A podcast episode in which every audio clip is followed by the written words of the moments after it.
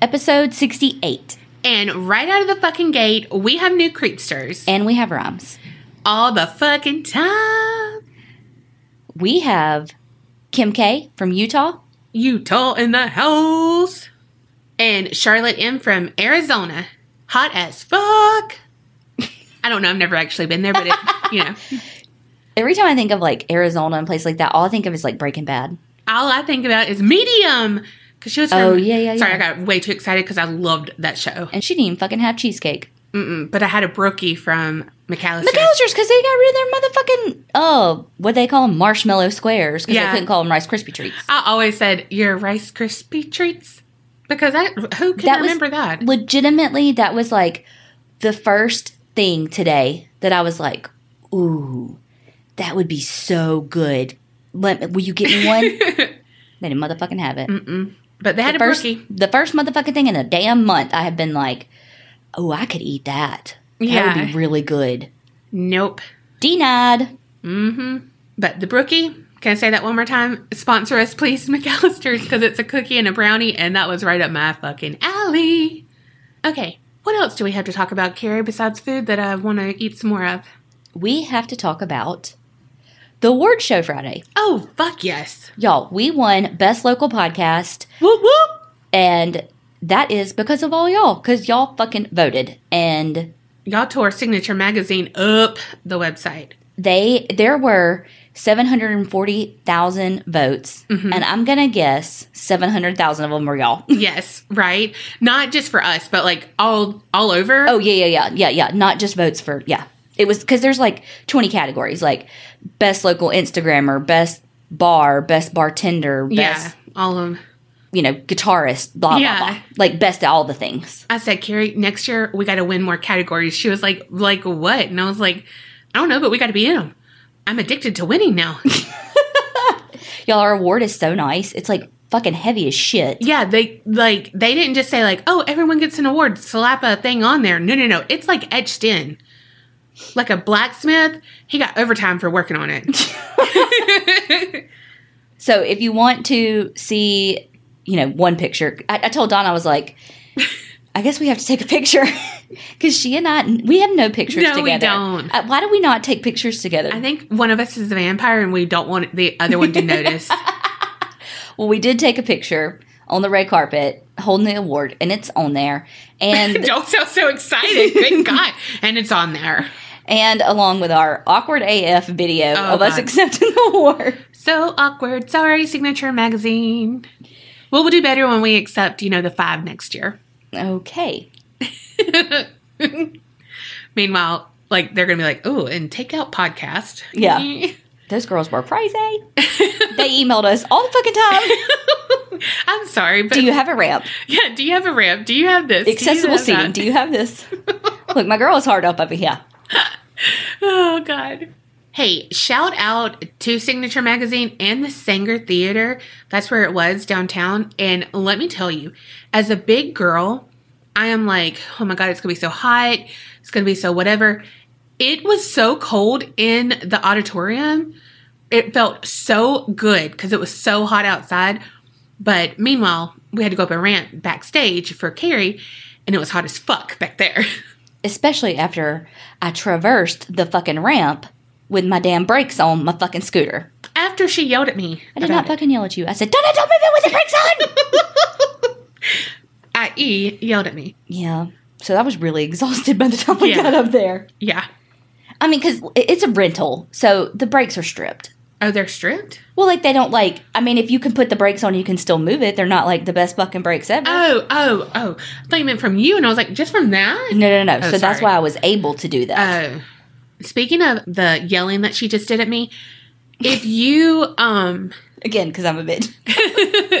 if you are interested in Patreon, you know, like you want to shout out how Charlotte and Kim got, there's three bonus episodes you get a month at least because there's extra slices, things that are cut out that's like too much of a tangent, but not like funny like a blooper, you know? And so, you know, we're extra large pizzas and sometimes you just need an extra slice. Those are there. But we call that her mom voice. because she did it in the June bloopers too because she had to do a mom voice and it is it's that. It's horrible. I'm like, bless your kid's heart if you ever have one. But I'm telling you, it's worth it. Will does intros for every bloopers. So and he's British y'all, and so his accent on point. yes, and I love hearing Will's little bit like commentary in the beginning Oh my gosh, of the, month best. and the like funny as fuck. yes, I love I- the way he says that. I think you sound just like him. he doesn't. No, he said so this last one, y'all. Anyway, I'm telling you, I'm like not blowing smoke up your ass because uh, I don't have good aim, but it's it's it's good. It's good stuff. We listen to him. I listen to all the bonus episodes. I mean, like we record them. I listen to them when they come out, and yeah, I mean, we've listened to the bloopers like four times at least. Anyway, something else I love that I have not spoken about because a certain someone who I do the podcast with, I won't call her name out, but she's sitting right in front of me and she has a knee scooter. um, but I have been obsessed for like a month. And when I say obsessed, I'm watching multiple episodes a day with Love Island. It is British trash reality TV and it is top quality. like tip top quality, y'all. And see, Carrie, she, oh, sorry, I named you, but she doesn't like it to like listen to me when she doesn't watch something and I have to like explain the whole premise and then explain everything that I think is funny, but then she's like, haha, really funny. Meanwhile, she's going to be obsessed with this show for about mm, three more weeks. And then she's just going to abandon ship. Middle of the fucking series, middle of all the things, never know who loves who, and just stop watching it because that's her MO. I mean, it usually is, y'all, but I'm telling you, it's so funny. The commentator, he is so fucking witty. Oh my God, he's the best. And they are all British. They're all hilarious. Their lingo is great. Poor Will, he doesn't like it, and he's British, like we've mentioned before. Like 85 times mm-hmm. this episode. yeah. He was like my like Google person. I'm like, hey Will, do you call them this? Do you do this? Do you do that? And he's like, no. No. I'm like, okay, I'll take the hint. But anyway, I mean that was after like 85 of those questions. But finally took the hint. But I found my people, y'all. Meltorinos. It's a murderinos who love Love Island. I have found them. I am welcomed and I am whole now. You are in every motherfucking Facebook group that exists. I yeah, I am. I mean, legitimately, I think you're in 500. I probably am. I mean, it's because I have so many like How do, loves. you, how you keep up with all the motherfucking notifications? I don't know because I'm like on top of it all the time. I'm a social media ninja. God, dog. Can't even keep up with our group. I'm also in Big Brother Reno's. Shout out if you love him. Boop boop. But okay, I haven't brought it up because you know it's like not true crime and we go off on enough tangents, whatever. But I was going through, minding my business, scrolling through the gram, and lo and behold, Billy fucking Jensen had posted about Love Island on his story. Shut the fuck up. Uh uh He was like, now the real drama begins. And I was like, yes, yes, because it's true. It is very true. But I was like, if Billy Jensen says it, I can come out and just say, I'm Donna Elwin. I'm addicted to Love Island. I have watched four seasons in a month, and they're like 50 something episodes. Holy each. shit. Mhm. How long are the episodes? Like uh, 40 minutes an hour. Holy shit. Mm-hmm, mm-hmm. No wonder you don't ever fucking sleep. You're watching fucking Love Island. I am, y'all. Oh my god, it's so good. The first season, the best, the best. So if you're like watching five or you want to catch up because it's like it's not even halfway through yet. I mean, it's only like you know thirteen episodes. Go back to one. You have to watch the first episode. It's on Hulu. It's a time killer. I'm telling you. It's a time suck. True. Sheesh.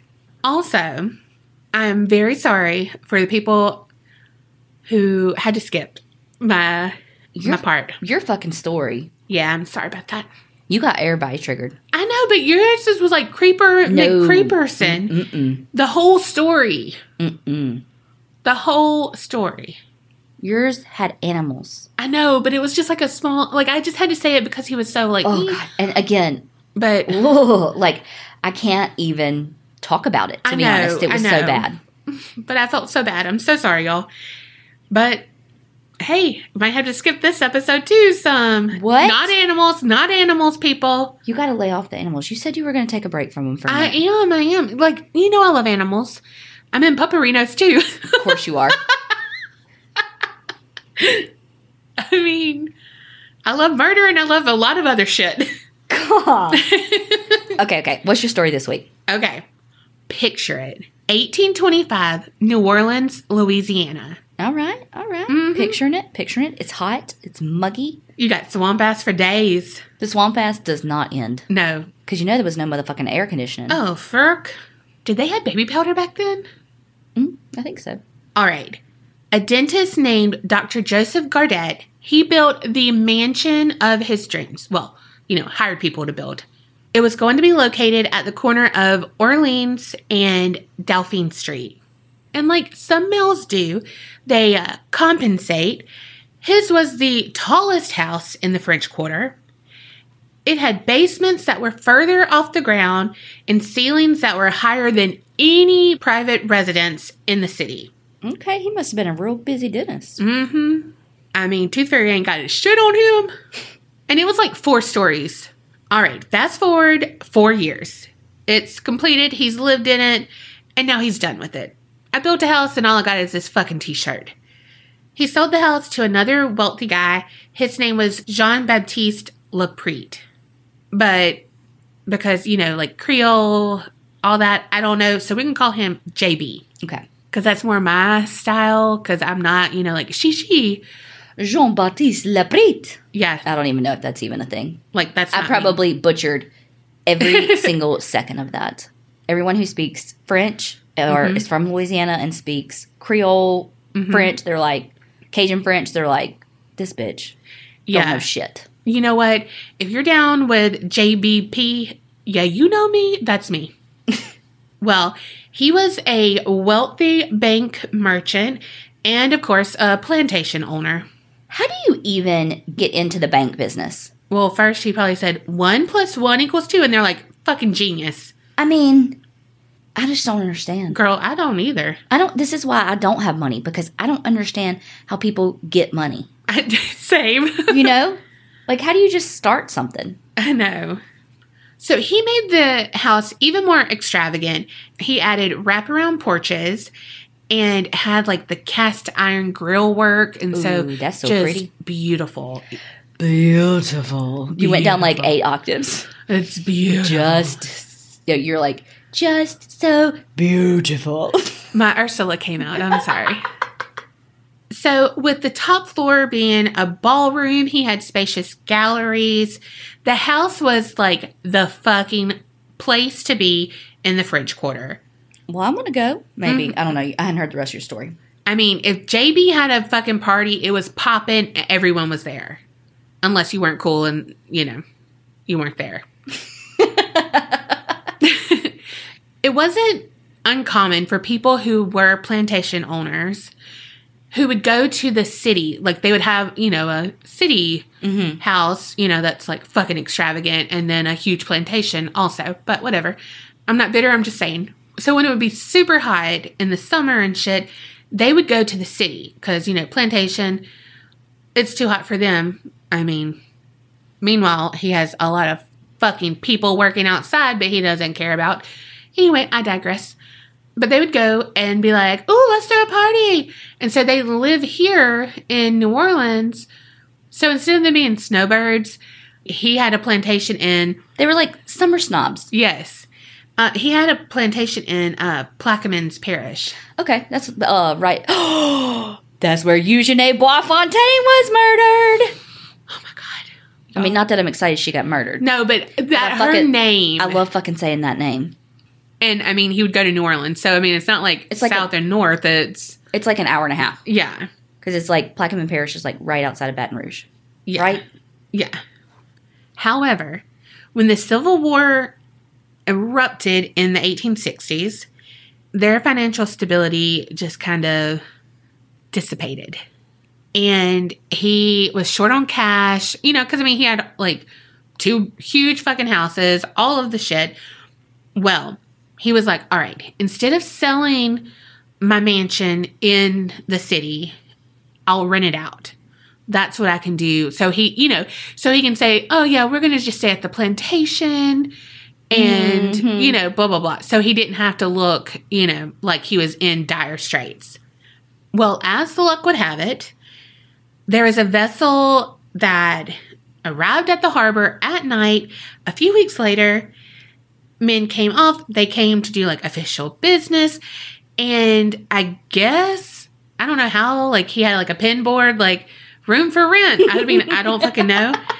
But he called JB over and was like, I want to rent your house. And so JB was like, sold. Like, let's do it. Let's write it up. Come on, come on, come on. Let's do this. So soon after that, the ship with all of their shit arrived. Everyone disembarked, and it was like a fucking parade. First were the women, and they were dressed in the finest silks and satins and just vibrant colors and all of the shit. Next were the eunuchs, and they were dressed in dark military clothing, and they all carried like a long bayonet. Do you know what eunuchs are? Mm. They are men who have had their testicles removed in order to make them more efficient servants and soldiers. No, no, Mhm. that's not a cope. No, No. Not okay. Mm-mm. Mm-mm. I was like, oh, I just won't say that word. I don't know what that is. And then I was like, oh, Donna, look it up, you know. What? And what? I, I was like, oh, a skirt. Oh, what? So you take their fucking testosterone. Mm-hmm. Well, because they said, okay, they won't be distracted by lust. Uh, they still have the fucking lust. They just can't do anything about it, right? Well, I'm not a doctor. I was just playing one on the podcast. Well, because, or they could, they just couldn't ejaculate. I'm no Vas idea. deferens and shit up in there. That's all I remember. Vas deferens. then the Sultan himself. then all the furniture. From where? I'm getting to it. So all the furniture, there were beds, vases, portraits, rugs, like just fine pieces, you know, like Mm-hmm. whoa. What'd they do with all JB stuff? Oh, I don't know. I mean, He probably said, uh, get this out. mm-hmm.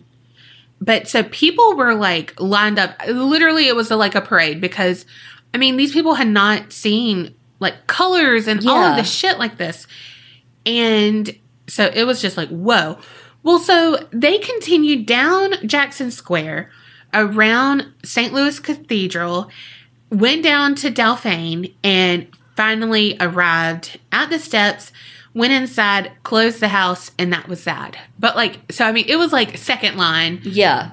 and like all the locals like picked their jaws up off the floor because these women were exotic you know like it was they were just exotic and so it's like holy fuck well since no one knew his name or his background gossip really started going and you know everyone loves to give someone a backstory Mm-hmm. and so they said that he had come from the Ottoman Empire or like some Middle Eastern place, and that he was a Turkish sultan. And so then that house started being called the Sultan's Palace.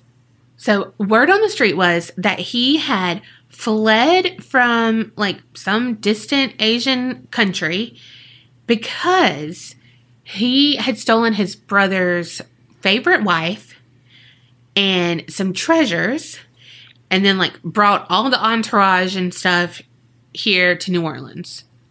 So it's just like mysterious Mhm. and like intrigue and all of the like grandiose all the shit. you Yeah. know? So old JB, he had to take his wife, his children, all of their belongings and vacate the house completely. So he did take his shit. Yeah. Well, the Sultan did not waste any fucking time. He was like, give me all the gold that I traveled with because we're about to make this place fine. Like all of his, you know, like Persian rugs, all of all of the like exquisite shit, you know? What makes Persian rugs so amazing? I think they're just like super soft and like opulent. I mean, I like my Wayfair rug. Same girl. I don't know how much Persian rugs are because even the Wayfair rugs are fucking expensive. Fucking too much. Can't do it. And all it's going to happen is you have to vacuum the rugs. Your dog's going to rub their ass on the rugs Mm-hmm. and everything else. And it's like, I paid like a car note for this. Legit. Yeah. But I will say it helps with the podcast. So, Oh, God, we yeah. found. Mm-hmm. So they said that he had like pillows piled high in corners, like just, I mean, of all the jewel tones, like what you can think of, like Prince Ali and Jasmine would have, mm-hmm. that's what the Sultan had. So about like a month, all of his stuff was in. I mean, he had like hand carved furniture coming, in, and it's all having to be shipped. And so, like again, they had all these like processions and How So- you how you like okay? How in the hell in eighteen twenty five or sixty or whatever the fuck you said? How you tell somebody over another country like send me my things? right. I mean, home and pigeons, I guess. How they know where to go? How they know what to send? I know. I don't understand. I'd be like, does he want the blue rug or the red rug? I don't fucking know. There's no room on the boat for both of them. Pick one. I know, right? I don't know. And I would be the person that had like nervous belly trying to pick the ones, and I'm mm-hmm. like, oh my god, I'm gonna get fired. He just, well, God, I'm gonna get my testicles cut off. Oh shit, true. Well, soon everything was in place, and when you walked by, you can smell like incense and herbs. Things that, no, that people in New Orleans aren't used to. Yeah. So it just like filled the air right outside of this palace. You could hear the laughter from the women. You could hear, you know, like their soft voices all behind like a fence, doors, you know, like so you could never see in or anything, but you could hear it. And so that just added to the mystery. And as night fell, you could hear also some sounds of the pleasure. Oh, Mm-hmm. not from the guards. Damn. Mm-mm. I'm bitter for those damn guards. You are. You are. Hey, someone needs to be on their side. Here's something that, you know, is like, oh my fuck, worse than the eunuchs. It was rumored that he would often have underage girls brought into his home for No. his pleasure. No, you got how many fucking wives there? Uh uh Exactly. Mm-mm. Don't like that. Mm-mm. Also, some young boys as well. Oh. Why? I like, know. why you got to bring in the kids? I know. So they would have stories of wild orgies and other, like, just lewd events, Quote unquote. you know, key parties. I mean, lewd only because there's kids there, but otherwise, Yeah. you do you, boo boo. Exactly. But again, no one really knew. It was all kind of like, well, we saw them go into the door, we think.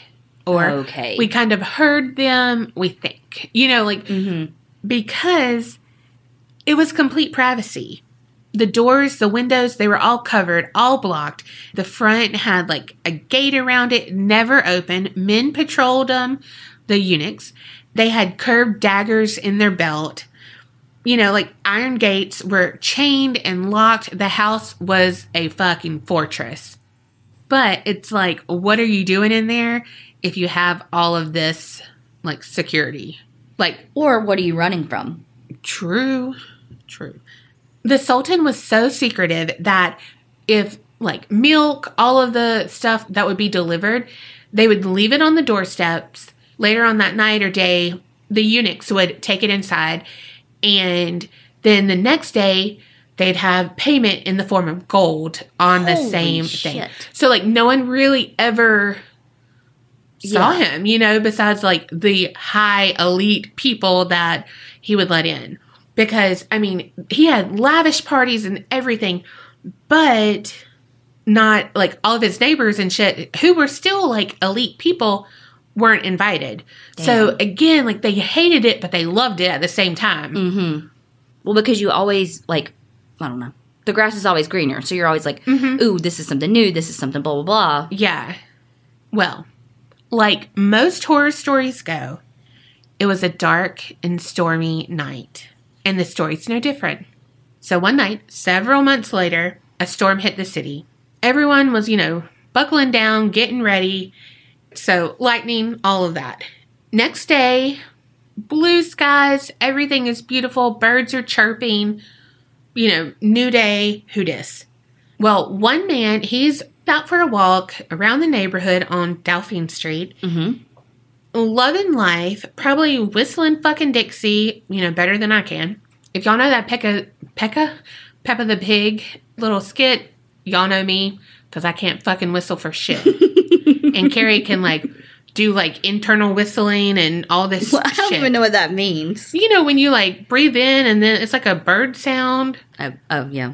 Uh, oh, oh yeah, that that old thing. Yeah. So he's enjoying the crisp air, you know, all the good things, and then skirt, he stopped. What happened? Right there is the Sultan's palace and the steps like leading to the street, and there is some red blood No. trickling down from the house. You know, like To the street? Uh-huh. Shit. just kind of like a river. Oh you my know. god. So he was like, oh, fuck. Let me go run to the police, get them. So, you know, they all got there. When they arrived, the blood was even thicker, you know, like, Mhm. so it's like, oh, shit. It's not just one person then. Right. You know, like, holy This is like- fuck. A mass murder. Yeah. So they bust in the doors because it's, again, locked. All of, you know, like, fortress mode still active. But there were no like guards out front. No, Mm-mm. nothing. Not even like a field mouse was over there. They saw that there were dead bodies everywhere. Oh my god. Some had been what they called filleted open, Mm-hmm. and then others were mutilated, so they were missing limbs. Some were missing heads, like five young girls. Oh god. hmm They said it smelled so metallic from all the blood. Oh. Two officers vomited. They said the scene was so intense that the victims were unable to be identified. Oh god. Some were chopped into so many pieces. Oh god. okay. This is too much, but I did read this and I was like, oh, fuck. It's going to be another skip moment. But they said that the crime scene looked more like a meat plant. Oh shit. with limbs, organs literally thrown around and so much blood everywhere. God. So, like, they would be hanging off of the staircase, like, just it looked like a fucking Tasmanian devil serial killer came in and wrecked this house. God. It's so weird how like that's so much easier to hear because it happened so long ago. Yeah. Like if you were like this happened last year, I, that would like Oh, I know. crush my soul. Yes.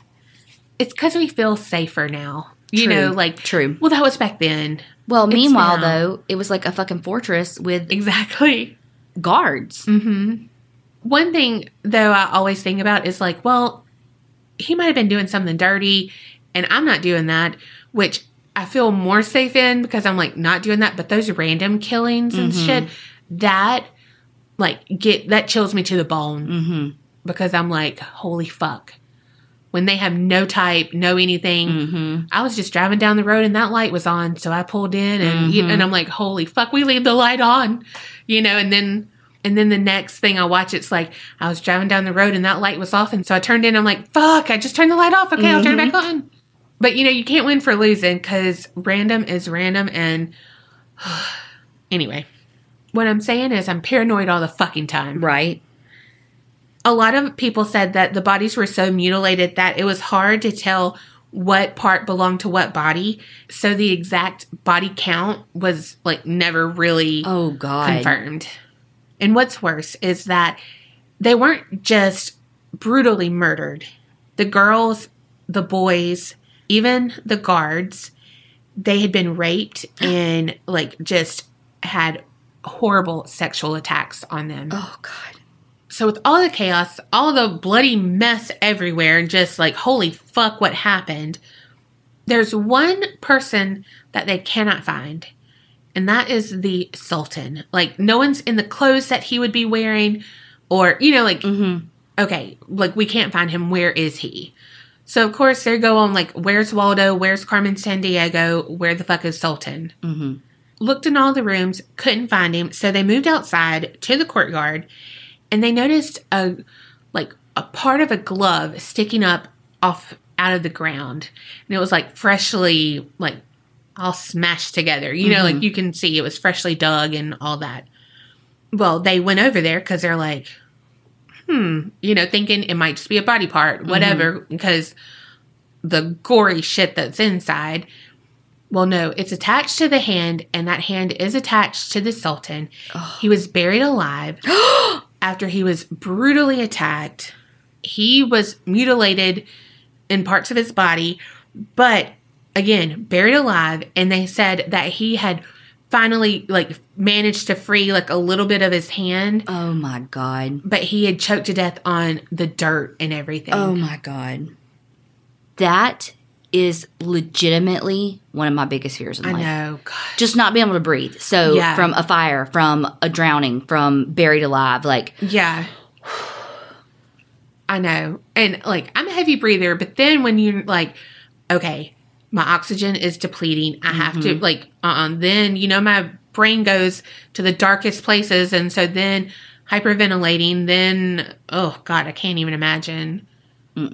a little bit can't breathe now just Yeah. thinking about it. Also, I had four pieces of pizza, but you know, who's counting? Something that they found was like a plaque that was right over where the glove was, you know, like beside it, basically. And they said that the plaque was there, and then there was a date tree that was planted. The plaque read, The justice of heaven is satisfied, and the date tree shall grow on the traitor's tomb. What? Mm-hmm. Who just has a date tree? I mean, it was shipped over from an exotic land. They said, caca, caca. And they said, oh, they need a date tree and they need it by this date. they really had no idea who could do this because all of his shit was so mysterious and like, who did he deal with? What was going on? And clearly couldn't just be one person. Yeah. Well, two theories developed. One was pirates. There was one pirate that was pretty famous, and his name was Jean Lafitte. He was a French pirate, privateer, mm-hmm. you know. And so they said maybe he had some business, you know, trying to get that hand carved furniture. Mm-hmm. Pirates were like, uh, no, the booty needs to be more. Mm-hmm. And he said, no booty for you. Then if it went south, then they're like, fuck this. We know where you live. We know what's going to happen. And, you know, whatever. And so that could be the traitor and all of that shit. The second one is family because turns out he was not a sultan after all. Hmm. He was the brother of one. Hmm. And so it is suspected that he would have been executed in his country A unknown origin. Uh huh. hmm But he did like steal his wife or you know like whatever, and then was like, "Oh, got a jet," Mm-hmm. and came over here. But of course, he was just like, "Okay, instead of being no name, second to the air, Mm-hmm. I'm going to be the sultan, and I'm going to do all this."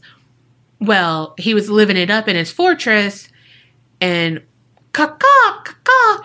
They said, "Oh shit, someone else is being sultan." Mm-hmm. You know, no. Well, okay. So if that's the case, though, like when you're like running for your life, how you have time to be like, okay, let's get this much, bring this much gold with you. I need this many women. I need all the rugs Mm-hmm. and all the dressers that have been hand carved. You know, Yeah. like how you have time to do that? it's because people always have other people who work for him, so he could be like, send word to whatever. so. I want this, this, and the, you know, and like they all get it and then ship it, like Yeah. secretly, you know. And so then the brother's like, "Damn it, he's got me again." But like, why would he? I'm just because I'm a worrier. Uh huh. But why would he spend all that money when, like, all that gold and stuff when it's going to end? Like, if there's there's no, what's your end game? Because your gold's going to eventually run out having all this lavish shit. Well, if he's like a thief anyway, Maybe. and he probably thinks, well, my my brother will forgive me once he's moved on. You Yeah. know, like if it lasts me five years, he's found another wife and found this, and Yeah. And you know, family forgives a lot of shit. Mm-hmm. So that's probably it. Or he just didn't care. Because I mean, if he's like stealing his wife and all this, he's probably like carefree and just Mhm. like, not a worrier. yeah, it'll work out. Bring the gold. Blah blah blah. See, that makes my stomach hurt. Mm-hmm. Me too. Another thing with the family, though, they said that he, like, still on the premise that he stole his wife, stole some treasure, stole all of, you know, the shit. So his brother's angry, and he also is like, you know what? Found out where he lives, found out, you know, all this shit, but he still could have some inheritance and everything. Let's just wipe him out then. Like, he's already taken too much of what's mine Mm-hmm. he's not going to take anymore. And so he went, killed everyone, so he could have his family fortune and not have to worry about everything. Who knows? Because also, family does some mean shit too. For money, for sure. Uh huh. So no one will really know what happened that night, why it happened, or whatever. But now the place is haunted Oh, I bet. for years afterwards, like it just declined because it became a place for people who were homeless that just, you know, like, Was it like an abandoned building? Or Yeah. Was it, oh, okay, okay. So Yeah, it wasn't yeah. like like a shelter. no, no, no. It's like no one's there. Let's just go in, Mhm. you know, whatever. Then it was rented out as some apartments because a lot of Italian immigrants had came over in the late 1800s, early 1900s. And so that was kind of like really cheap housing, Mhm. but terrible like landlord, you know, the Yes. whole we know how it goes. Yes. Well, one time during this whole period, an Italian woman was washing clothes. Like that's how she made her living. She would wash people's clothes, like Charlie's mom on Willy Wonka. Mm-hmm. Well, she was hanging them out to dry on the top balcony. And then one day she just fell over the ironwork and landed on the pavement below, instantly killed. Oh my God. And so people were like, a ghost pushed her. And then other people were like, no, no, no. She leaned too far over Yeah. and she fell. But but everyone like it was no in between. Mm-hmm. You know, it was her fault or it was a ghost. But they were saying, you know, like how he treated women and everything, like it wouldn't be too far fetched Mhm. to think one would be pushed. Some residents of the house reported seeing the Sultan himself, and they knew it was him because, again, he was very grandiose in how he dressed and very jewel tones, everything. Like, God, I would have loved all of the colors. I know I would have. but they also see other figures dressed like that. So, I mean, it's not of of like the normal like Confederate soldiers and all that shit. Right. They also hear screaming and shrieking, and they've heard the sounds of body parts hitting the floor at night, they say. Oh my God. hmm And some people, when they're walking by it, because I mean, it's still there, they say that they can smell the incense. I thought you were going to say the like copper of the blood. Oh, God, no. Oh, God. And also, like, they could hear Middle Eastern flute music and, you know, just things that would not normally be happening there, but would happen at the Sultan's palace. Right. They've seen a man sitting in the window and then suddenly he disappear. And in 1949, the building actually housed the New Orleans Academy of the Arts for like a small time, but you know, still did it. And they said that they could hear like footsteps on the stairs, you know, that's a favorite. Mm-hmm. And they they would sometimes see women peering through the windows of the upper floors and they were thinking that that would be in like his harem of women that he had Mm-hmm. And they would hear screams and moans and frantic running and so they said it's like they're replaying that night they're stuck in a loop of that night. Oh God. That's like a residual haunting. uh-huh and god bless them i found an article that was written in 1979 it was like a newspaper interview with some tenants and they said that they have seen a man in like a middle eastern costume the lady's name is virgie gypsy poston. And she said like when she rented this place it was like really low rent but that's all she could afford. She was like a choreographer you know just Mhm. just getting by. She said one day she was just in her apartment and it only it was like a two room apartment had only one door and it opened into the main hall and then like a staircase you know. I mean it's like an apartment like staircases and then you go into like a hallway she said that the door was locked everything you know like nothing was out of the ordinary all of a sudden a man who was wearing a middle eastern robe and you know very outlandish and extravagant looking just appeared. And so she's like, I didn't hear a lock turn. I didn't hear, you know, like, what the mm-hmm. fuck? And she said, like, one minute he was there, she blinked, and the next he was gone. He didn't seem hostile. He was just like standing there staring at her. And so she was like, it was just really fucking eerie. Yeah. Uh, she saw him again just a short time later. She woke up and he was standing at the end of her bed. Nope. hmm Mm-mm. She said there was no sign of him when she turned on the lights and got up to check, but she was like, Mm-mm, I'm staying with a girlfriend. Like, Mm-mm. beep, beep, boop, boop, boop. I'm coming to you. Like, someone's up in this house, dead or undead, and it ain't gonna be me. Well, a few days after that, she had her last experience, but it was like the most bone chilling experience. So, her and her friend stopped by just to get some of her things, you know, again, because she had like left and was like, boy, bye Mm-hmm. she said they were in the hallway and it was dimly lit. She locked the door and suddenly they heard a blood curdling scream. She said it came out of the inky blackness somewhere at the top of the staircase, Oh God. just a few feet from them. So, see nothing and then have this scream that, you know, just chilled them to the bone. She said it was a long, shrill scream that ended in a horrible gurgle Oh God. they ran the fuck out of there and like a few days later she was like okay go with me one more time like this time a little bit earlier we get my stuff and i'm never going back. And she didn't. Damn. another person it was jean d'amico and her husband frank and her husband's business partner anthony.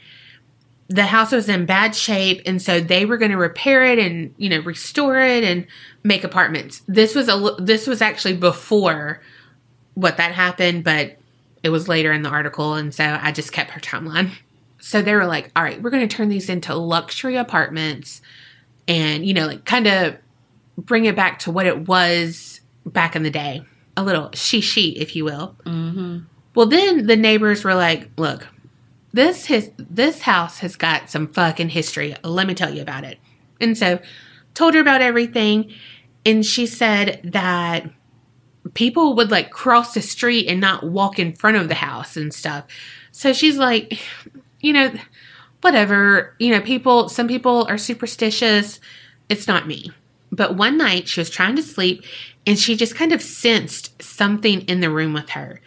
She looked up and saw a man standing at the edge of her bed. Mm-mm. Don't like that. Mm-mm. So she said, like, she was like, oh, fuck, my eyes, you know, I'm tired, whatever. Blink, blink, blink. Opened them. He's still there. So she said he started to move, like, toward her side of the bed. And so she was like, oh, fuck no. And, like, turned on the light and he was gone. Mm-mm. So she, like, woke up her husband, like, uh, Frank, let me tell you what just fucking happened to me. Yeah. And he laughed. He was like, "Oh my god, you're seeing things. It's okay. Go back to bed." Mm-mm. Don't do that. Don't ever say that to me. While she was being interviewed, Jean, she was on the balcony, and she just kind of pointed down, and it was like this strange tree just kind of growing horizontally out of a wall that was close to the patio. And she said, "They say the Sultan was buried there." And so Jean was like, the original plans of the house show that that room was actually like a later addition. And so it's like that tree could have been there and then they like built over it and it's growing out of there. Yeah. And that's, you know, the date tree that was planted on top of him. Damn. another person it was a man and he had moved into the first floor and it was like that half raised basement area. Mm-hmm. and while he was going down the stairs to do some laundry he saw his dog and the dog was shoved down the stairs. But it was like by nothing you know? He he survived. But his dog would refuse to enter the living room and would not do so unless his owner picked him up and placed him in there. Mm-mm. See, dogs know shit. Uh huh. But at least the dog survived. We're good there. Nina became a new owner of the property. She had heard about him, but she was like, Really? I haven't felt anything. I haven't sensed anything. But there is one strange thing that keys in all of the apartments would go missing sometimes, just randomly, all the keys. Hmm. And she was like, That's really it. You know, some other objects would go missing, but not really. But I mean, who knows? It could have been like a robber who, you know, come and been like, hoo, hoo, hoo. Uh, who knows? Who calls him a robber? I don't know. But is there any historical truth to any of this story? Well, I don't know. There better be. A lot of people say probably not. What the fuck? Mm-hmm. They can't really find any newspapers or anything written about this huge massacre or the Sultan, anything like that. The earliest version of the story or the legend comes from a chapter in History of Louisiana by Charles Gayarré, which was published in 1866, and it was about the origins of the date tree, which is known as the tree of death. Mm. hmm And so it really was at that corner of Dauphine and Orleans. And that's, you know, like where that mansion is located now. So it's kind of like, well, okay, that kind of makes sense. But did they just kind of merge the two or Mhm. whatever? And then a lady named Helen Pitkins Schertz, I think. Sorry, she wrote a book called Legends of Louisiana. And that's kind of where like the legend of the house and the Sultan and all of that was really nailed down. And a lot of people point to that being like, no, it's historical and all of Mhm. that. But again, everyone says we can't find definite proof of it. It's all kind of like folklore Mm-hmm. passed down. However, it was back in, you know, the 1800s and I mean, maybe New Orleans just didn't want like a huge massacre from some quasi sultan, Mhm. you know, like, you know what I mean? Like, who knows? That's the thing that sucks. It's like, oh, it's fake. Okay. But then you're like, oh shit, it could be real. And I mean, again, cover up. Yeah. Who's going to be like, oh, yeah, yeah, let's put it all in the papers? Like, because if they're wealthy and all of that, the real sultan could have paid people off. And they also don't want this huge port to then True. be tarnished. Yeah. So, you know, I mean, it's always like, well, I mean, I don't know. That's why I makes it a mystery. Yeah. But some historians and paranormal enthusiasts, one in particular, James Caskey, he said there are two main ghosts in this house, like for real, for real, to this day. But he said that he doesn't think any of them are from the 19th century and not from that massacre. He said that one is a Confederate soldier and he still is around the house in a military uniform. And the second is a spirit of a woman who probably lived at the house at some point in time. However, why do other people have these Mm-hmm. these experiences? And none of them say like in a soldier's uniform. Right. So I don't know. It's like, do they hear this and then they have these experiences, or are some of these people not familiar? Because I mean, I thought I knew a lot about New Orleans and I hadn't heard about this Mm-mm. place. So maybe they didn't know all of it and were like, oh my God, I saw this guy. And like, you know, he was in Yeah. Silks and had this robe and you know what I mean? And it's like, that ain't a guy from around here, Right. you know? So I don't know. Wow. I don't know. I've never heard of that. I mean, I've heard of like Jean Lafitte and, you know, Yeah. but never. Damn. I want to go. I know. I know. It's still there. And I mean, I swear, if we're walking by there and we hear some like flute music, I'll be like, it's a truth. He was here. So a little mystery, a little intrigue, a little murder. Well, it it couldn't have been one person. Like if those people really lived there, hmm there's no way one person could manage all those people. Yeah. Well, and the Sultan wouldn't have like the real Sultan, would not have just come by himself anyway. Mm-hmm. Or if he came at all, he probably had his own poor soldiers that didn't have their balls anymore. Right. And, you know, Oh, that's yeah, that's definitely a mission he sent them uh on. huh. While he was in his lavish robes and eating grapes and. Dates. oh, shit. True. Hmm. Well, we uh, we need to go. I'm game. Uh, let me go. Deep boop boop boop boop. Uh, yes, ma'am. Um, are you handicap accessible right now? uh, my friend's on a knee scooter. Do you have bumpers on the wall? Because she has taken out a few uh, door frames. I'm legit gonna need a fucking contractor to fix my house after this. Well, that was good. Yay! I'm glad you liked it. Okay. Picture it. Mid 1970s, California. We're going to go to Isla Vista, California, Okay. which is where the University of California Santa Barbara location is. Okay. And so it's basically from what everything, I mean, you know, I ain't never been, but from everything that I watched, read, that kind of thing, Isla Vista is basically all college students. Oh, Oh. okay. yeah, everybody like bikes everywhere and goes to the university, and it's just like this community basically of just the kids. Yeah. So in this college town, like I said, they biked everywhere, but hitchhiking was also a mode of transportation. You know, it's very like eccentric. Everybody was kind of artsy. and, Yeah. you know, exactly what you think of when you think of California in the 70s. Yeah, totally. I was picturing it all. I mean, I had tandem biking in my head, but you know, I had I have to go a step further all the time. Could you imagine us on a tandem bike? No. no. Because I watch another uh, trashy reality show I watch, Amazing Race? Amazing Race. Yes. They had to do a tandem biking thing and girl, most of the people just had like one person biking and the next person like just resting, you know. I was like that would be us and you would be the one biking. We would if we were on that show we would be the people america hated Oh, for sure. Oh, for sure.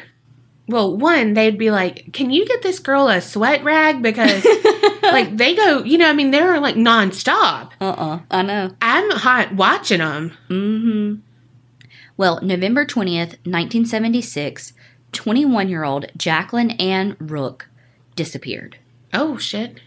and the last time she was seen she was hitchhiking a ride somewhere okay. good story huh Uh-huh. no So she was hitchhiking somewhere. and disappeared. Nobody saw her again.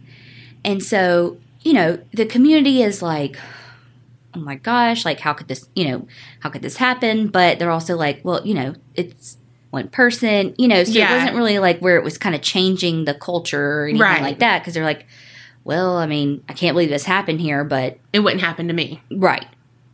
Well, December 6th of 1976, 19 year old Mary Ann Sarris disappeared. And she was known to hitchhike as well. And so now the community is like, oh my God, we have these two young girls. Yeah. They looked very similar and they're disappearing from Isla Vista. And it's like they were both hitchhiking. They, again, look very similar, young college students, you know. And so Yeah. people are like, what the fuck? Like, what is happening? How is this happening in our community? Like, what is going on?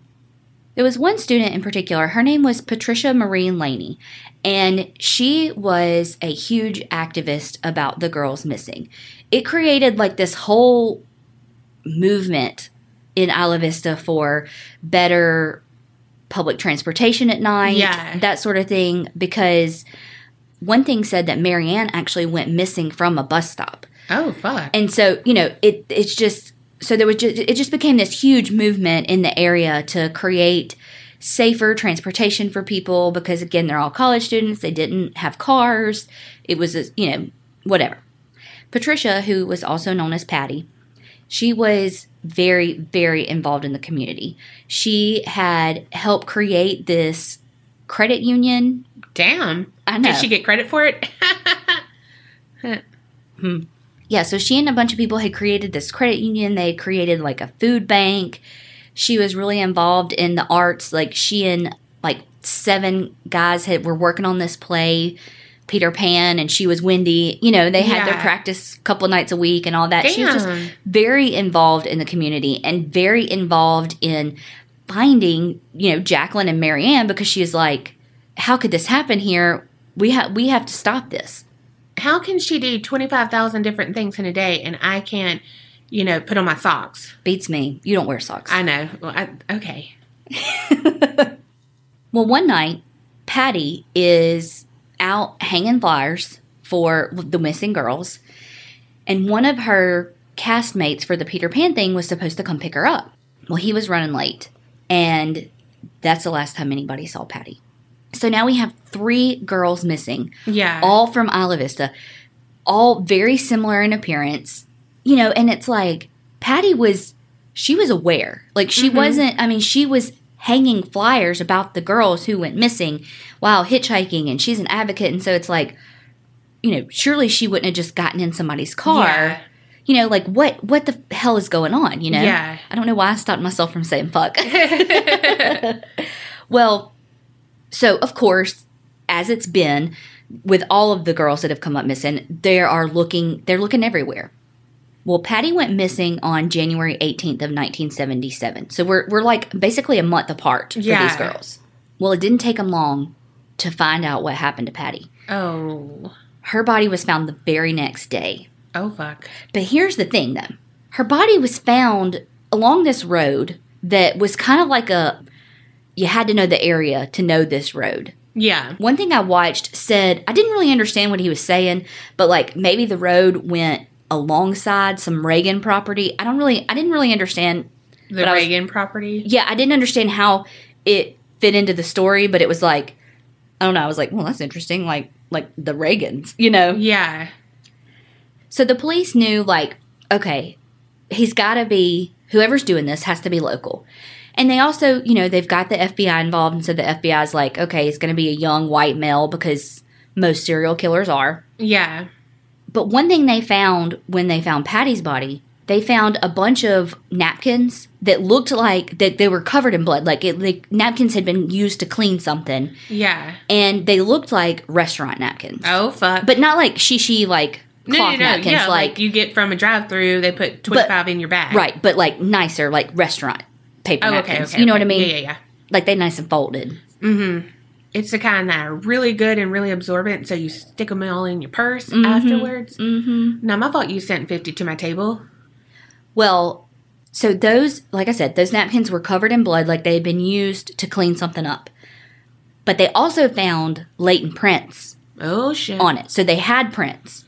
But again, it's 1977. It's not like they can just go run them through the computer Yeah, database. he's on tour.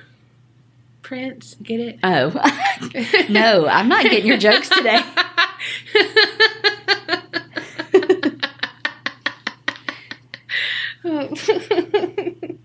Damn. okay. So they know from Patty's body that she had been shot in the side of the head. Oh, And it looked like she was shot in the side of the head in a car and then like pushed from the car. And so what they were the police were thinking was, okay, well maybe she bled too much in the car and that's where the napkins came from. Like he was like, "Oh my god, clean up the blood." So he threw them out thinking, how's there going to be prints on that? You know, Yeah. nothing that they're going to be able to get him back from. Basically, the very next day, not far from Patty's body, they found Jacqueline Rook's body. ooh, the first one. hmm And again, it was on that same you know stretch of road. I mean, a little bit away from her, but but this local this local road that again you'd have to be a local to know. Well, Jacqueline's body, same as Patty, she had been shot in the head with a small caliber pistol, and both of them had evidence of rape. Oh, no. Motherfucker. So police are doing their due diligence. They are like on top of it. Like one thing I was watching was saying that back then they actually had more detectives than they do now, and so there was a ton of manpower on this. Wow. There were like a hundred suspects, you know, just trying to figure out who did it and all of that. Well, about this time, police were, you know, cruising around and they were at this place. It's kind of like a lover's lane, but also kind of a place where people just go and drink and smoke pot and all of that too. You know, Yeah. so it could kind of be either or. And there were two guys hanging out and they noticed the car because for some reason the driver like had the brake like had his foot on the brakes but they weren't they were parked they were just sitting there Yeah. and they were drinking and you know smoking pot and so the police pull up and they're like you're underage like give me the pot give me the beer Yeah. write you a ticket and they were like but let me look i'm gonna look at the truck first Oh fuck. and the owner of the car i his name's thor christensen and he was like Mm-mm. Oh, okay. well his his buddy that was with him was like bro just give him the fucking keys like yeah. just let him just let you know he's like whatever so the the police officer takes the keys and he opens the trunk and he finds that he's got a 22 caliber gun in back there Mm. um but it's not uncommon Yeah. you know so they didn't think anything of it they confiscated the gun took the beer and the pot wrote him a ticket sent him on their way so he was kind of in the thor was kind of in the known of those hundred suspects because he had this 22 caliber Yeah. gun but it wasn't like he was a suspect Right. so of course hitchhiking had ceased in isla vista because you know the women were like absolutely not like i mean it happened to patty you know it's like Yeah. it's one thing when it was like okay you know again not to victim blame but you know their kind of thought process was one woman okay two well they were both hitchhikers but then when patty went she was such an activist and she was like act you know trying to find these women and and it wasn't like she wouldn't like how did that happen you know what i mean and so it just yeah. kind of brought it home for everybody to where it was like, no, we're not safe. It really could be anybody. And so the hunting grounds for the killer kind of had to change. So when you're in California and you need someone that will is readily available to get into your car and leave, where are you going to go? Sunset Boulevard. Oh. Well, on April 18th of 1979, 24-year-old Linda Preston was on Sunset Boulevard. She what she was a sex worker, and a guy pulled up, and you know they made their deal for how, how much money for what, and so she got in the car, and she's like, "Okay, go. There's this motel, you know, two blocks up the road. Stop there because it's like a by hour thing, do our thing, whatever." Well, he passes that. And then she's like, okay, well, we can go over here. And he's like, telling her, like, I'm a construction worker, I'm from blah, blah, blah town, you know, like chatting her up. And Yeah. she's like, okay, but pull, pull over. Like, okay, let's get this done, you know. And he's like, you know, I don't really know where stuff is, blah, blah. But like, he just like keeps driving. And she's like, oh my, you know, Yeah. we're starting to get out of town a little bit. So she's like, ooh, starting to get, she's starting to know something's up. Yeah. Well, all of a sudden, he drew a gun and shot her in the side of the head. What the fuck? Well, Linda, being the fucking badass that she is, jerks the steering wheel and like makes the car go off the road and she jumps out of the passenger seat and like runs to a house for safety. Wow. She survived. that is awesome. So she ended up like I think it broke her jaw and it she lost hearing in one ear, Fuck. but she survived. Yes. God. she was able to give police a good description of who the guy was, you know, what he looked like, what happened, what his car was, all of that, but police couldn't find him. Mm. Well, the next month, Laura Sue Benjamin, she was 23, she went missing on May 26, 1979, and she was a sex worker as well. Okay. Basically, the same thing. Her body was found shot in the side of the head, evidence of sexual assault or of rape. Mm. But, you know, this is not in Isla Vista, it's in LA. And so, it, you know, nobody put it together at first that it was connected. Yeah. Well, three months after Linda was attacked, she goes to this local bar. And while she's there, because, you know, she survived, she, you know, wasn't in the hospital very long. I mean, she was like a fucking rock star. And so she's at this this bar, and who the fuck walks in No. but the guy that assaulted her? oh fuck. So she runs to the back, picks up a payphone, and calls police, and is like, "He's he's here." She gets put on hold. Oh my gosh. Uh huh. And she's like, "Look, the guy that attacked me, he's here. like this is what happened, yada yada yada. So the police come and arrest the her attacker for felonious assault. Well, when they arrest him, they find out that this guy was actually one of the suspects in all the Isla Vista Santa Barbara murders. Oh shit. And it was Thor Christiansen. Motherfucker. so we're going to back up a little bit. We're going to talk about Thor Christiansen. Okay. So Thor was born in Denmark, and he and his parents came to the United States when he was five. They originally went to Inglewood, California, but this area called Solvang, California, it became this like Danish settlement basically. Like a ton of Danish Americans settled there, made it kind of like home. They had, you know, shops and restaurants that were all of their culture and all of that. And so Thor and his family moved there. And his dad opened a very successful restaurant in Solvang. Restaurant, you say? Hmm. Well, Thor was a bit of a shit as a kid. He was he was a good student, like he was smart, yada yada yada. But his friend said that around middle school, it was almost like there was a shift. Mm. He would just like trigger warning, see a small animal and just like step on it and kill it. What? And he was Like really a like a like a like a squirrel. I wish y'all could see her face. She is literally crushed right now. Yeah. All the shit that she did to us last week, I and might cry. that like literally just crushed her soul. Dude. It's not familiar. He was just an asshole too. Like one of his friends was interviewed, and again, this was his friend. And he would like they would be playing basketball like before school or whatever. And when the bell rang to go inside, he would like kick his friend's basketball across the yard. So he had to go get it to make him late for class. What the fuck? Like just shit like that. Like he was just Yeah. a fucking asshole. yeah. Well, kids that are usually assholes are assholes for a reason Mm-hmm. because somebody's an asshole to them at home. Yeah. And that his dad was. His dad was an alcoholic that was pretty abusive. And so, again, when a kid has no routine and structure at home, i.e., a parent that's an alcoholic and you never know when they're going to fly off the handle and beat the shit out of you, they try to take control where they can. mm-hmm. Ergo, hurting other people, hurting other kids, hurting other animals, that kind of thing. Yeah. Classic Psych 101 shit here. Uh-huh. You're welcome, guys. That's I just wrote your term paper for you. Right. Well, it's like that's so hard though because I'm like, oh, bless it, but then also like you don't have to be an ass. Oh yeah, no, I totally you agree. know. oh, I And so totally it's agree. Like, ugh. Thor started drinking pretty heavily in like seventh grade.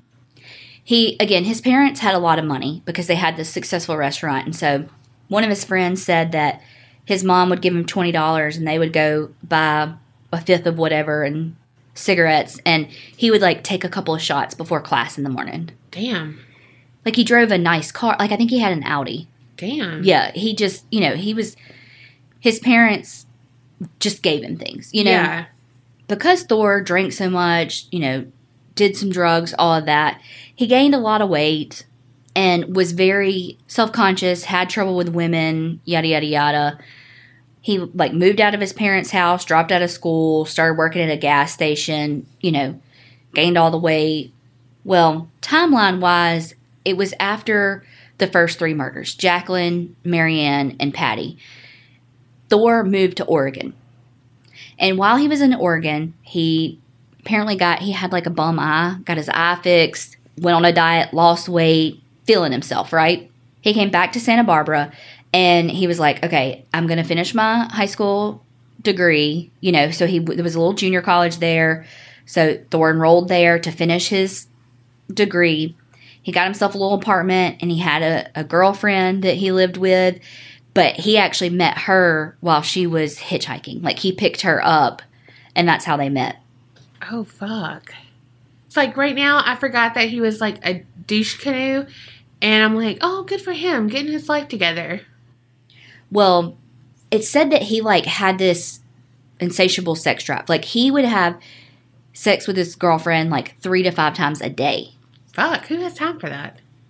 So if you remember, the first three murders happened like basically within three months of one another in 77. And then it was like two years later when Linda Preston was attacked and then Laura Sue Benjamin was murdered. And so there was that space in between. And so it was like, kind of, well, where'd he go? You know, why was there this space? Well, that's when Thor was in Oregon. Mm. So the police are like, wait, we got our man, you know? Yeah. They were able to use his fingerprints to identify him from the napkins that were at the scene for, with Patty. So they were like, okay, you know, they arrested him for the murders and he went to trial first for the murder of Laura Sue Benjamin. At first, he pled not guilty by reason of insanity. And so they did, you know, all these tests and stuff, and they were basically like, nah, you're good. You know, like, you know, yeah. because the insanity plea didn't work, he was like, all right, I'm guilty. you got me. I'm Thori. I did it.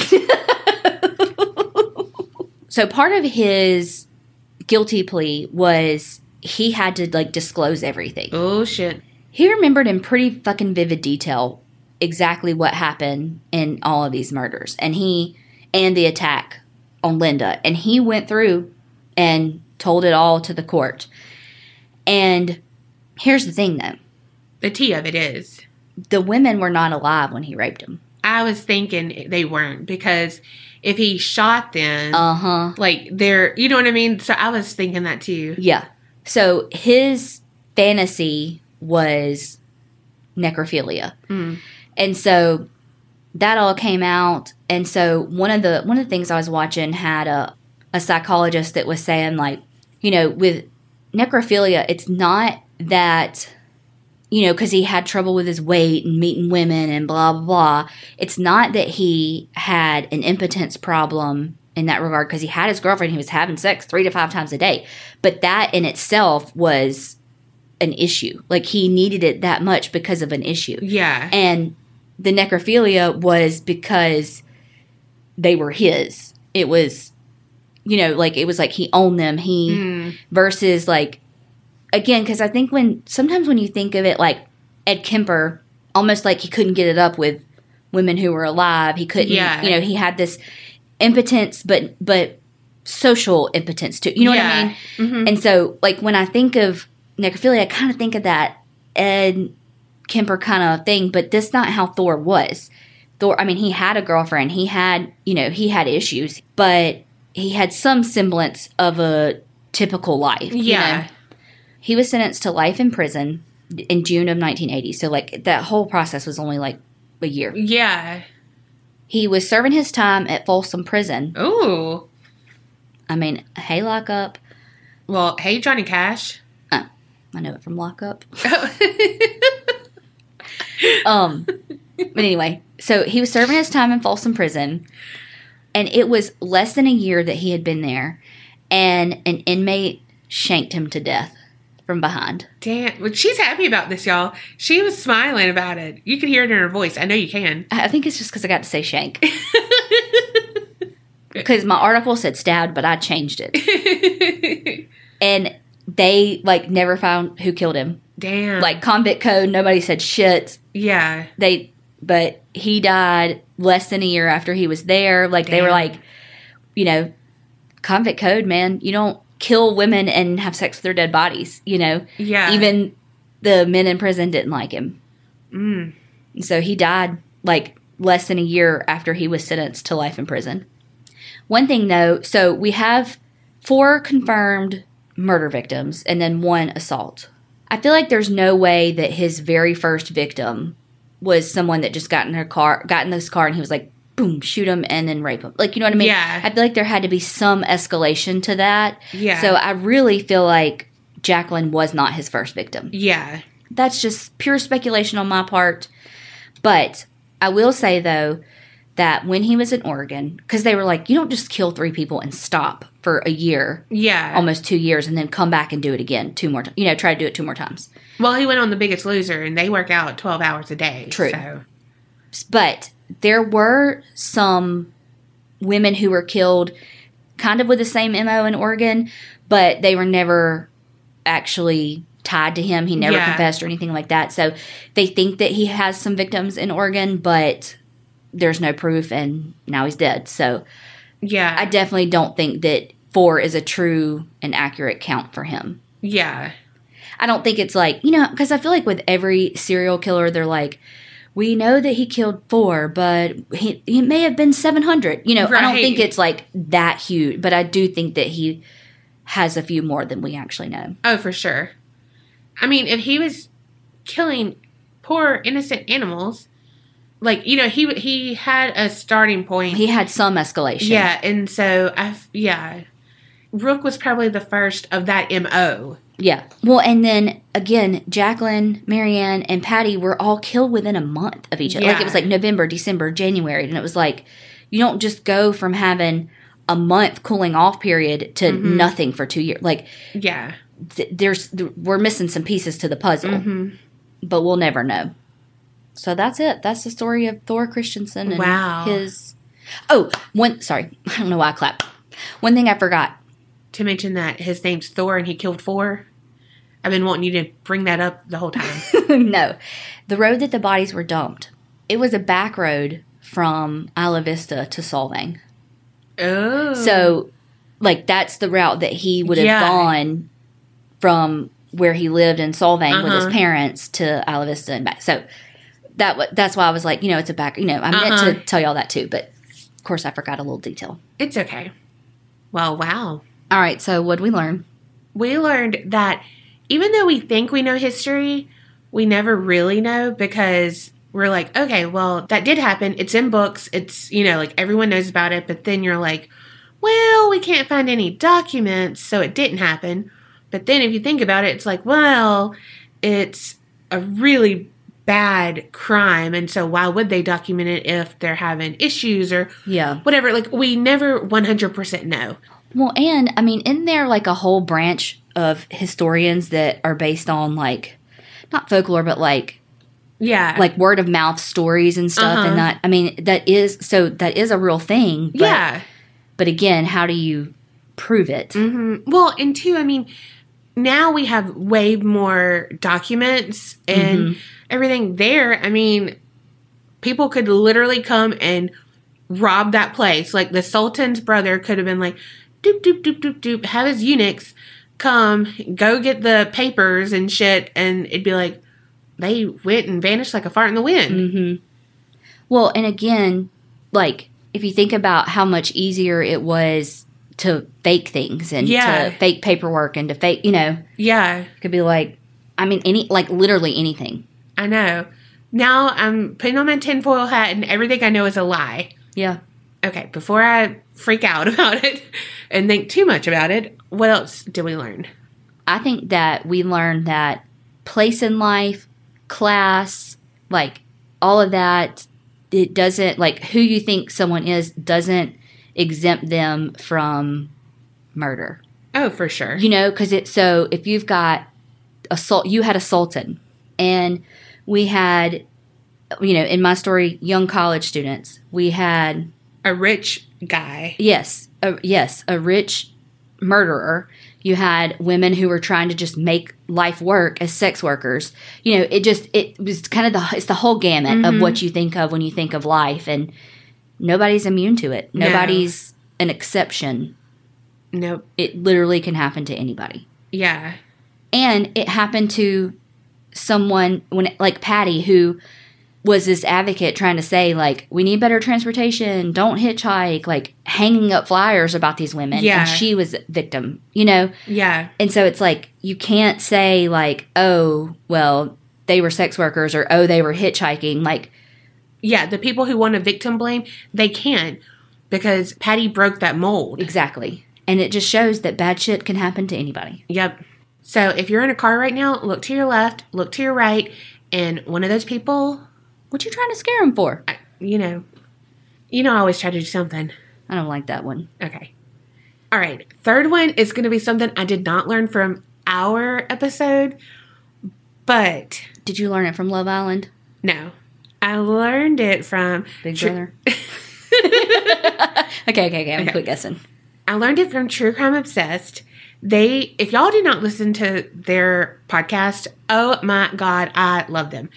But they recap, what do you call it? Uh, they recap documentaries and stuff like that. And their latest episode is about the boy band con. Mm-hmm. And did you know that NSYNC, Backstreet Boys, all of them are pretty much the reason that TRL existed. People were called like girls were calling up MTV being like, "Hey, I need you to play their video again. Hey, I need you to play their video again." And they were like, "What can we do about this?" Like, we're getting bombarded. We, you know, whatever. And they're like, "Okay, when are they all usually available after school? Mm-hmm. When can we do, you know, blah blah blah." And so they created TRL. Damn. I was like, And Carson Daly. yeah, Oh God, I had such a crush on him, and Oh he God, has me too. gotten so good with age. Uh huh. I watched The Voice, y'all, but I was like blown away. I was like, what?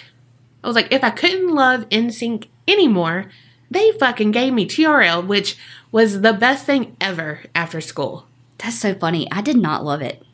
What? I didn't. I would much have rather watched the Brady Bunch and all those other little shows like California Dreamin' and all those Well, California Dreaming came on on Saturdays, honey. No, eventually it came on after school, When were you doing that after school? like when TRL was on. Oh God. So what are we learning from this? Oh, you're just giving us facts. Yes, that's oh, what I learned. Oh, okay. And I wanted to share it because I was like, holy fuck. I do love me some Carson Daly though. Me too. I mean, obviously, I think I've solidified my love for TV this episode. I've talked about it pretty much the whole time. Oh, oh, oh. And remember, Whoa, you threw me off. Creep it real and, don't, get scared.